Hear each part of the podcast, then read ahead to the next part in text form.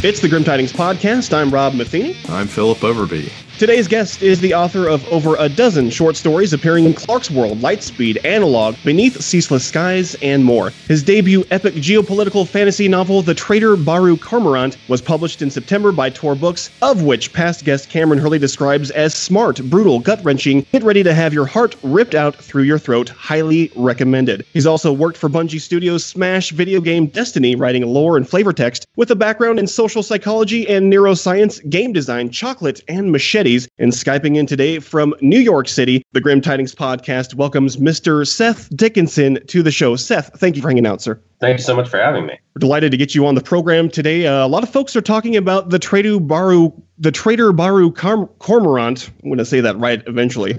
Uh, you discovered the greatest weakness of the book, which is that nobody can pronounce the name. Well, people are digging it. I've been seeing a lot of uh, social media buzz and things about that. People are really excited about this title. You've taken world building to a, a new degree, kind of a la style of Kameron Hurley, of having unique story perspectives and things like that. So I guess first off, we'll just have you tell us a little bit about the novel and maybe what gave you a seed for the idea for the story. Yeah, definitely. So uh, before you, before I talk about my book and how exciting it is and how you should buy it, I just wanted to say something about world building, which is that you know, there's a lot of argument about is world building a good thing or a bad thing? And should world building be done for its own sake? Like, uh, should you write a set of rules and let the world's geology and climate develop themselves like you're playing Sim Earth? And um, one thing that's always stuck with me about world building is always for the sake of the story. And you can tell because in fantasy second, secondary worlds, like worlds that are not Earth, there are humans. And humanity is actually really uh, biologically curious and unlikely species. Not because we're intelligent or smart or anything like that, because we're so inbred. There was an event in our evolutionary history called the Toba catastrophe uh, about 75,000 years ago. And it's theorized that it knocked, it was a supervolcano eruption. And people suspect maybe it knocked the human population down to just a few thousand people. And all of us are descendants of that survivor group. And part of the reason that humanity is so inbred and genetically homogenous and able to you know have ideas like universal equality is because we're so we have so little diversity. Uh, we're all very much like each other. Even the two most different humans are probably very nearly probably more related than the two least related chimpanzees outside their social groups. And i always wonder when i read secondary world fantasy books like what was their toba catastrophe? How did they end up with people instead of like I don't know, lots and lots of different hominids or something like that. They didn't have this event in their in their history. So that, I don't know. I always think that's interesting to think about with world building and how world building is about the story. So the question was like, what's my book and and why should you buy it? Right. right. Yeah, uh, the traitor Baru Cormorant is we call it a geopolitical fantasy. You can kind of think of it as Game of Thrones meets Guns, Germs, and Steel, maybe a little Gone Girl. And it's a story about a young woman from a conquered island. An empire rolls up and takes over her island very subtly, very cleverly, with market manipulation and indoctrination. And she decides, like you do, when you face an evil empire, the thing to do is not run away, join the rebellion, and throw spears at them, but to join their civil service, get promoted as one of their best agents, and take them down from the inside. So it's a story about how Baru starts from literally nothing, just the clothes on her back, and she's she belongs to sort of the most oppressed social caste of the entire empire and how she works her way up and what it costs her. And I was interested to write this because I'm interested in knowing how the world got to be the way it is. I want to explore the patterns of force that led us to today. Uh, and I think fantasy is absolutely the best place to do that. It actually started out as a short story, correct? Yeah, that's right. The ending was the first thing I wrote um, and published separately. Unfortunately, that wasn't a problem for the novel because nobody really reads short stories. So uh, it was out there, and we put a spoiler warning at the top. It, it is a whole book that leads to its ending because that was the first part I knew. So, folks, check out the short story. It has some slight spoilers. Don't check out the short story if you want to read the book. It is, it's literally the ending of the book. so, stay away from the short story. Don't read the short story, people. read the book. And so, you got a three book uh, deal with Tor for this series. Is that correct? Yeah, technically, my editor, Marco Palmieri, is a great guy. I'm really happy I ended up with him. The contract is for three geopolitical fantasy novels. So, in theory, I could go nuts and, I don't know, make up some other planet. But uh, it's going to be three novels about Baru.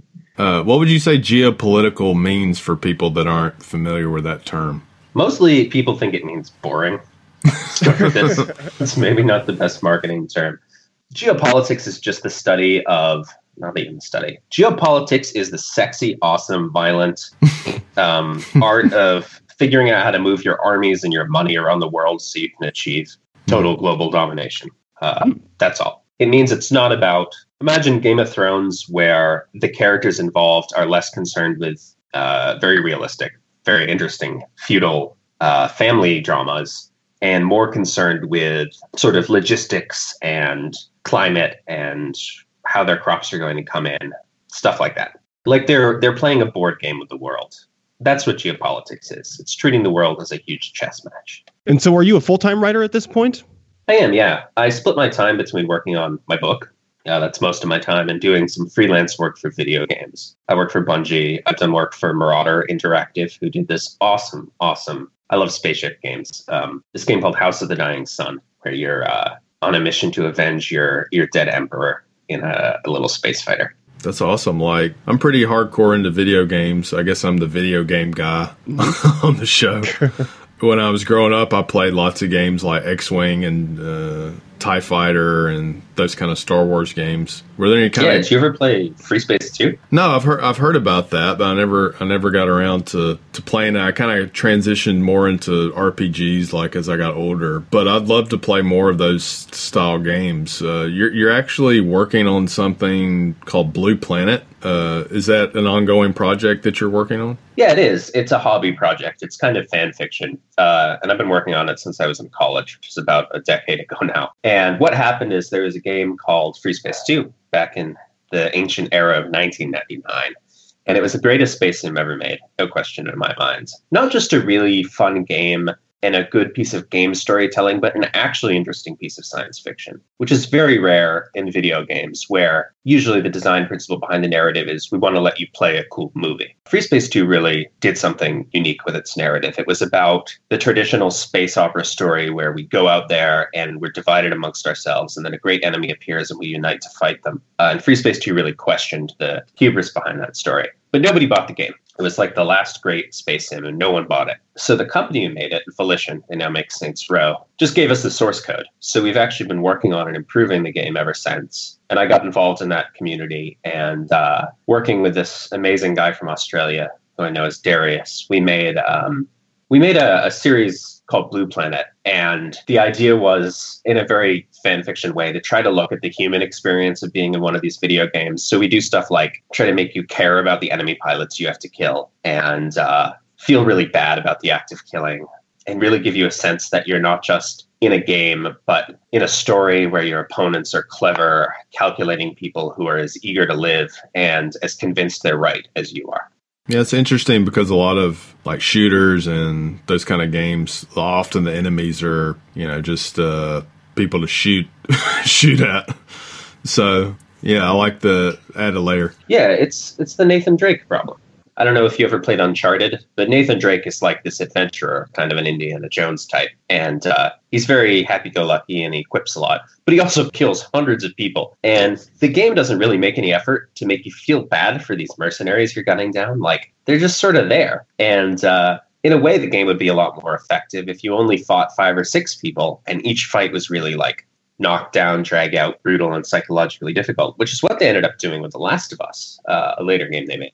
Yeah, I was going to say that Last of Us really plays up that element of uh, each fight is kind of like uh, you could die at any moment. So you work for uh, Destiny as well. How did you land that gig uh, writing flavor text for that video game? It is a really boring story. Actually, that's not true. There's a little cleverness in here. I actually got approached um, by a headhunter who was looking for someone to write on Halo, uh, which is under 343 Industries. And he said uh, I should send him my CV, uh, which was basically some credits working on game modding and science fiction short stories at the time. This was a couple of years ago. And I figured very cleverly that if I was going to get a job offer from 343, we're out in Seattle, I should have a rival job offer so I could play them off each other for more money. So I went to Bungie's website and they were working at Destiny, on Destiny at the time. And uh, they had an opening for a writer. So I just sent them my CV and uh, They called me in for an interview. I did a few writing tests and got the gig. And that's about it. So if anyone's listening and wondering, well, how do I get into game writing? My first advice would be don't. My second piece of advice would be have a resume of work on mods and and short fiction that shows you know how to write, that shows you're not precious, that you can take direction. It's interesting because I got the job at Bungie largely because the guy who was hiring there came out of science fiction publishing. So he knew to value the things I'd done. If they were instead hiring writers from Hollywood, um, I doubt I would have gotten the job. Oh, okay. Yeah, uh, I really like Destiny a lot. I was playing it for a while. Yeah, a lot of people do. It's it's a very cleverly designed game. It's one of those games that uh, even if you're a casual player, you can you can pretty much jump right into it. But then, then if you're like a hardcore player, there's those elements also for you, the like the I think it's called Iron Banner, which is really kind of br- brutal. Get your ass Yeah. kicked all the time. Trials of Osiris, the raids. yeah. There's a range of content. I had a lot of fun. So my job in that game was to write the Grimoire, which is the sort of fiction companion that fills in the game's backstory, and to describe a lot of the weapons and armor. And that was neat. That was an interesting challenge. What was your favorite uh, weapon or armor or anything you had to write for?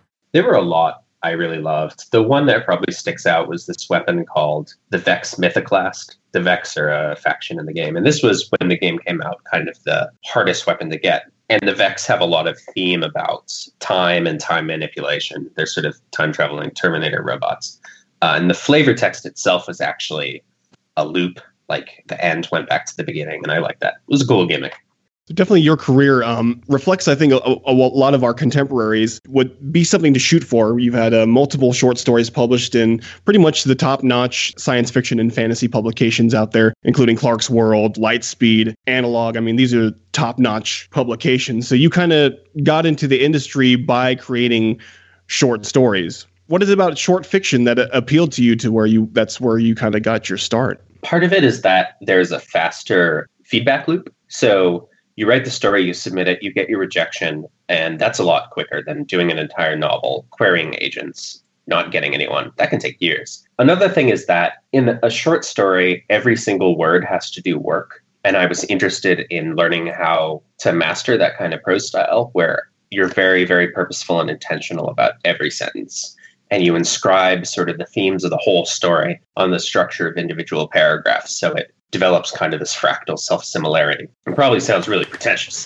uh, and I apologize. But um, in a sense, that actually turned out to be a hindrance when I started working on a book because I had to learn to relax and uh, stop redoing every scene until it was perfect.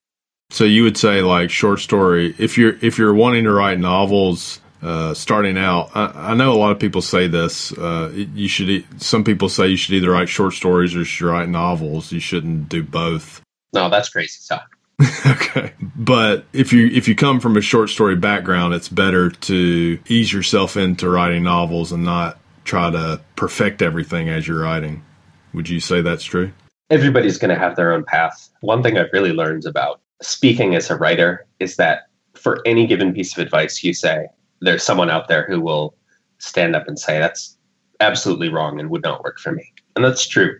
I know a lot of great novelists, uh, like Catherynne Valente, for example, who started out writing novels and thought they would never write a short story and are now prolific, awesome short story writers. I know writers like Kij Johnson, who's a master prose stylist, who sort of swim back and forth between the two, but favor short fiction. And uh, it's different for all of them. The advantage to short fiction for me is that it's easy to workshop and get critique on. It's easy to work on individual prose and structure tricks. A short story is basically an assassination. You want to get in there, drive your knife into the reader, and get out as fast as you can. Whereas a novel is more like a con where you get to know them and sucker them in and then deliver your payload at the end. Uh, they're very different arts. And the short story for the Traitor Baru Cormorant was actually your first pro sale. Uh, Is that correct? That's true. Yeah, that is to Beneath Ceaseless Skies, which is if you really like uh, fantasy fiction, that's like if you want to go to another world and have an adventure. Beneath Ceaseless Skies is great for that. Yeah, it's a great podcast of audio fiction, so folks can definitely check that on on iTunes. Lots of great storytelling there. How many rejections did you get for your short fiction before you finally got something out there? That is an awesome question. Uh, so I had been submitting on and off since I was 17. And the most important part of getting into publishing is persistence. And you will hear people say that, you know, having inside connections or having a platform like a popular YouTube channel helps. Those probably do help, but they are not necessary. You can get an agent and a New York publishing deal just by throwing bodies into the machine guns until uh, you've reached your objective. All I did was uh, write short stories and submit them over and over. And I would say yeah, about 30 rejections. What I would do, this is the advice I give anyone working on short stories, is write your story, submit it to the most prestigious market it fits at. People try to start from the bottom. Don't do that. Just go to the best, go to the second best, the one you like second most, and get rejections until you've run through all the places you would be proud to be published. Then retire the story. This is an ugly thing to say. I think it is true. There are some places where, simply in terms of pure Machiavellian prestige and how it looks on your CV, it is better to not be published than to be published in these places. Not because these places are bad or have nothing interesting to offer, but because if they're on your cover letters, it says that you were unable to sell the story to a better market. And it is, again, in this very cynical, manipulative sense, people reading your cover letter, wondering if they should pick up your story, are more likely to be interested in an author who has no credits and has never published anything than an author with a bunch of sales to local literary magazines and fanzines. Um, yeah, I'm sorry, it sounds a little cruel. That's just no, my theory. That's great advice. That's great advice. Do you think uh, starting writers tend to want that exposure credit yes. rather? Okay yeah. I think a lot people of people do that. to sell something and it's a mistake. God i, I really don't want to shit on anyone's path. Everyone has a different trajectory. Yeah. But the advice i give my students is that if you are interested in selling short fiction as a way to build your reputation and nobody reads short fiction except for other short fiction writers. That's not true. There, there are other readers. But you should not expect to get much feedback. This can be a hard part. Um, you'll put a story out there that you worked your ass off on and you will sell it to the best market you can and you'll get maybe two comments. So you have to do it this is true of all writing for the joy of writing. You need to do it because you have to write this story and it expresses something in you. You cannot do it because you want to get a lot of retweets or um, i don't know a, a lot of comments. And that's part of why i personally choose not to self-publish because just for me for me this is a really incendiary topic I don't want to put a lot of effort into doing publicity for my own work and pushing it because I know from my own personal psychology that would move the value of what I'm doing from the joy of writing to putting out product. Do you guys know the story? Uh, economists and psychologists really like this story about the old man who's sick of the kids playing in his yard. No, tell us. Oh, it's great.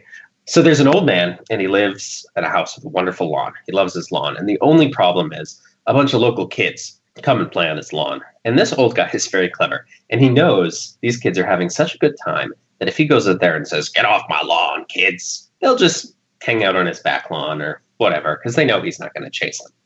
So he goes out there and he says, Hey, kids, I love having you on my lawn. And in fact, I love it so much, I'm going to pay you all 50 cents a day to play on my lawn. And the children are like, You're going to pay us to do what we already love doing? Sure, that's awesome. And a week or two goes by, and the kids are enjoying getting 50 cents a day to do what they were already doing. But then the old man totters out sadly and says, Kids, I hate to do this, but times are tough, and I'm going to have to cut your pay to 10 cents a day for playing on my lawn. And the kids say, Well, it's not worth it anymore, Gramps. And they leave. And this is an example of uh, like value transference where if you attach an external, I was a psychologist, you can't tell. Uh, if you stick like points or some sort of gamification on something that's already intrinsically motivated, something you already love doing, your motivation can transfer from the intrinsic motive to those points. And for me, I've learned this really the hard way. I can't write because I got to hit a deadline or because uh, I need to put out a certain number of stories a year. I have to do it because I really, really want to. And when I want to, I'm insanely productive. I don't want to sound like a lazy, spoiled person who uh, has the privilege of just writing when they feel like it. It's just that in order to constantly put out work and constantly get those rejections and just keep going and going and going no matter what happens, the motive has to be because I love doing it. And that's what keeps me going. If that makes any sense at all. Oh yeah, I think uh, we've heard a lot of writers say, you know, you know, don't get into writing for any other motive other than that you love writing and you want to share your stories with people. If your motive is anything other than that, then you want to be, you know, rich overnight or get a fucking yacht or something, then it's probably not the best.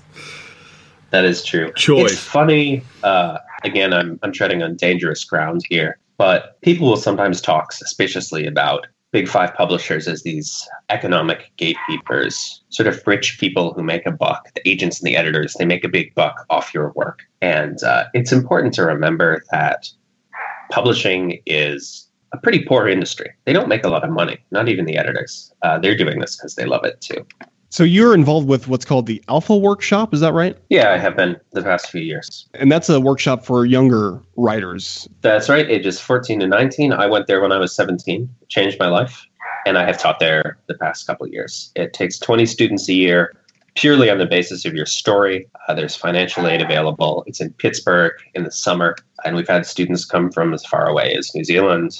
I think we had one from Indonesia, but she couldn't make it. It's a pretty cool place. I'm not sure what the status of the workshop is this year, but we'll start doing publicity to get applications if everything works out. Oh, and we get awesome guests. We've had people like Justine Larbalestier, Scott Westerfeld, Timothy Zahn, Kij Johnson, Cat Valente, Max Gladstone, Belinda Lowe. I could go on and on. We had nice. a ton of awesome people.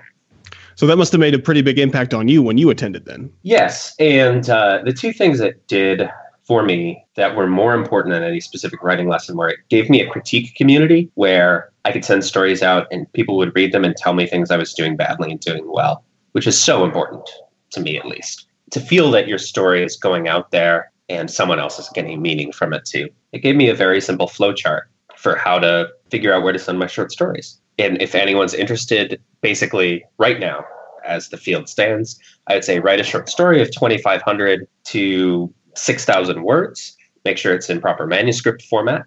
Give it a cover letter which just says, Thank you for considering my 3,500 word short story. Title, Amazing Short Story. Title it Dear, uh, the name of the editor, full name, no honorific. Thank you for considering my 3,500 word short story. I am amazing. I am a artificial intelligence from the internet who produces fiction with a Markov chain generator, and this is my first attempt to get published. That's all you say. Thank you for your consideration. Send the story first to Clarkesworld uh, because that is the publication with the fastest response time that also gets the most awards. Then send it to Lightspeed. And if you get a rejection from Clarkesworld, never send your story to more than one place at a time. You send it, you get the rejection, you send it to another place. And from there, there's a ladder of markets I would work down, all of which I love and all of which I'd be happy to be published in. I just go with the ones that respond fastest first. Rachel Swirsky, who's a great short fiction writer, did an analysis she presented at Alpha where she said basically all the top tier science fiction and fantasy magazines Clarkesworld, Lightspeed, Analog, Asimov, Strange Horizons, I guess Beneath Ceaseless Skies. I'm forgetting people who will kill me, Apex. Um, all of them publish stories about the same quality, with the exception of Clarkesworld, which tends to get a few more award winners. So submit your stories to those one at a time, and you've got rejections from all of them, retire it. And that's the procedure for getting short fiction published. It's that simple. So that's what Alpha taught me. Good stuff. So when you say retire it, do you mean that's the end of the story forever? You do you uh, you know Ellen Datlow told us on the show you, a while back you should always cannibalize ideas from dead stories or anything you, you haven't used before. Is that is that still a possibility after you've retired something? Yeah, as long as it's a new story. There are stories I tried to sell when I was in college that I rewrote in the last couple of years and sold, but they were the words were all different, if that makes any sense. Like mm. I kept the idea, but not the prose. So yeah, totally go for that if it's a good idea. I wanted to talk a little bit more about uh, the traitor Baru Cormorant as as far as the thematic elements to it, because uh, there's a lot of interesting stuff in there. Uh, actually, on your website, you talk about the villains of the story are actually more thematic and not actually a person. Uh, you talk about gender is bi- biology, races, destiny, and queer relationships are doomed. And these are kind of the villains of the story. How do you kind of deal with that in the story as uh, your antagonists, so to speak? So the story is about the traitor Baru Cormorant. It's entirely her perspective. You see everything filtered through her eyes. And uh, there's a read along on my blog where I go through, I think, the first five chapters and show how I tried to use the negative space in the story to illustrate her character too, like what she doesn't notice. And this is kind of a stupid idea that maybe I shouldn't have tried because readers don't really stop and say, hey, she didn't notice the kids or she doesn't think much about friendship or family. But I hope the absence of those things is still telling. Like the way she thinks about the world in terms of economic power and patterns of force blinds her to other things. And by collaborating with an oppressive regime in an attempt to gain power and then take it down from the inside, she runs the risk of succumbing to their narratives which are the villains that you just mentioned. The idea of race as a biological fact that determines your destiny, the idea that non normative relationships, so in this story, queer relationships or polyamorous relationships, are intrinsically doomed, um, that the world will punish them. The idea that gender is something strongly biologically determined that alters your mental capacities. Baru exists in this kind of corrosive bath of constant indoctrination because the masquerade, the society she works for, is predicated on psychological manipulation, financial expertise, and these sort of Machiavellian subtle ways to take over the world. And she's playing a very dangerous game by trying to pretend to be one of them long enough to take them down. All the tools she uses are, you know, the saying, uh, which I wish I could credit properly. I know it was an, uh, a black feminist woman that the master's tools can't dismantle the master's house. Well, Baru is all about the master's tools. She uses imperial power to get her way. And a lot of the book, it's kind of like if Luke decided to overthrow the Empire by going to the Imperial Flight Academy, like he originally planned in Star Wars, becoming a, a Navy officer, learning to use the dark side of the Force, and trying to take over the Empire that way to make it better. That's a very, very dangerous path. Yeah, for sure. There's maybe a spoiler ish. We always talk about spoilers. But uh, there, there's a few scenes that I really enjoyed in the book where uh, Baru is witnessing some people being reprogrammed, so to speak. Uh, there's a scene where a woman is being shown images of her husband, uh, people that look like her husband, and then getting positive reinforcement from that. And then she sees like really uh, appealing people opposite that, and then she gets negative reinforcement from that. I like the I like that combination of the. You mentioned you're a psychologist. You can you can definitely tell from like scenes like that. It's very psychological. So I really enjoy that aspect of the the book. Is that a lot of a lot of the conflicts are more psychological than than the straightforward you know, uh, we see a lot in fantasy the war, uh, you know, straight up war between people or, or, you know, fighting someone or whatever. It's more of a psychological warfare, so to speak. It is. And a lot of the battle is on that level and within Baru's head and her struggle to figure out where people's loyalties lie, what their games are. But I also want to assure the listener there are several large naval battles, set piece field battle, some duels, some assassinations, some poisoning, and uh, plenty of other excitement on the more visceral level too. As far as Grimdark goes, um, we're more heavily involved in that uh, aspect of fantasy. Uh, would you would you say that there are elements of what what would be called grimdark, uh, where uh, the characters are more gritty, realistic style characters, and uh, there's some dark elements to the story? Oh, that's a really complicated question. So I have not read enough grimdark to really speak to it with any authority.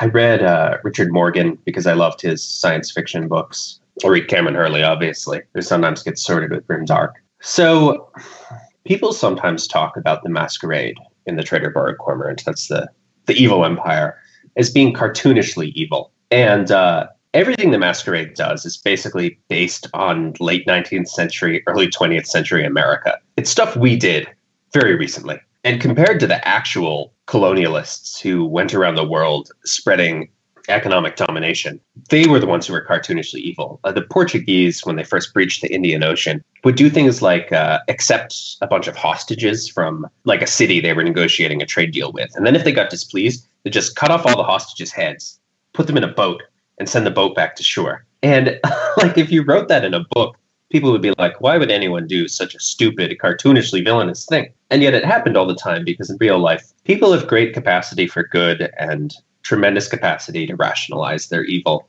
because they believe they're doing the right thing. And uh, when the Portuguese, during their brutal program of uh, conquest in the Indian Ocean, did things that sound like the behavior of like a comic book villain, like their warriors refused to use cannon because they wanted the glory of hacking the heathen to death with a sword. Like you can't write that in a book without people being like, "Come on, I'm tired of this stupid like meathead behavior. I want cleverer antagonists." So almost to the extent that there are elements of grimdark, uh, which I see as being like reminding you that things are muddy and they suck. They're sort of accidental. I, I wouldn't say accidental, but uh, yes, it's a book that's interested in the nitty gritty parts of power and where power comes from and how it's deployed in real politics. And I think people could read that as being part of Grimdark. But I actually wrote it. One big thing that inspired the entire book was Catherynne Valente talking about where we choose to place our attention in stories, like Grimdark stories. Like, uh, let's say your story has a lot of whores in it, and um, these sex workers are kind of there as decoration to show that your story is real, uh, and your characters buy their services and abuse them and and move on because you know in history the author says well the sex workers had a pretty bad time. But Cat argued Cat Valente she's a great author that like by choosing to invest your narrative attention in your protagonists who you think are doing interesting things like i don't know assassinating a duke or captaining a pirate ship and not in these sex workers you're actually making a statement about what you think is important and I wanted to challenge that. I wanted to say, so in this in this theoretically grimdark story, which plays by grimdark rules, what happens when we deploy someone into that story who plays by different rules, who sees things differently, who's willing to mobilize uh, systems like, uh, for example, the the priesthood in Aurdwynn, where a lot of the stories is set, is primarily female and has its own coded language to trade information. Uh, just like in, in China, there was a woman's language which was used for kind of the same purpose to pass information on what was safe and what was not.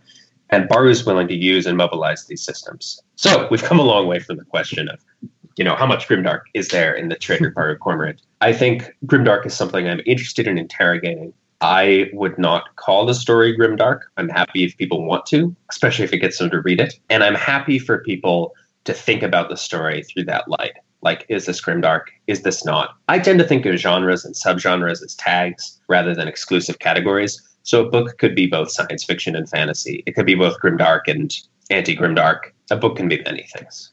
Are you still writing short stories at this point or are we just are you just going to continue on with novels i do occasionally write short stories i haven't been recently because i need to finish my book I know a lot of uh, other novelists that we've talked to, at least, uh, they pretty much started writing novels, and since the other markets don't pay as well, then they kind of stick with their guns and what's going to make them the most money. So, sticking to uh, long form prose fiction seems to be a a choice more often than not. But uh, do you, so you see yourself continuing to write short fiction? Yeah, one thing about short fiction is it it doesn't take me long, at least too long, to do a short story, and you can get a reasonable payout for just again on a crass economic level for a short story if you spend a couple hours on it, a couple days, and sell it. And I can do that if I have the spark, like if the story just flows out of me. If it's something I have to really work at, I usually table the story, come back to it later. Like you can get a month's rent off a short story. You can't live off short fiction. Nobody does. But you know, it's nice bar money. Mostly for me, short fiction is a place to explore new ideas. Uh, you don't have to commit to an entire novel's work. You can take one idea and sort of turn it around in the light and see what comes through it and put it out there. That to me is really cool. I had a fantasy short story recently that I really liked. People talk all the time about on like the R fantasy subreddit about magic systems. Everyone loves magic systems. Sure. And I'm not super interested in magic systems except as ways to incarnate problems of human power so I had this short story recently where I was like, well, what if the things a wizard can do are limited by the laws they've internalized, like the things they believe in their heart? For example, everybody knows the sun will rise in the morning, and everybody knows gravity. And everybody has a vague sense of how to interact with other people on one level or another. What if your powers as a wizard is constrained by these things? Well, then it would be extremely valuable to have wizarding assets who don't know how anything works. So I wrote a story where one society is kind of hanging on in this brutal defensive war by sticking their some of their children in uh, these magical cells when they're like six months old and raising them in utter darkness. So they're uh, these completely broken, devastated feral children, but very, very powerful weapons.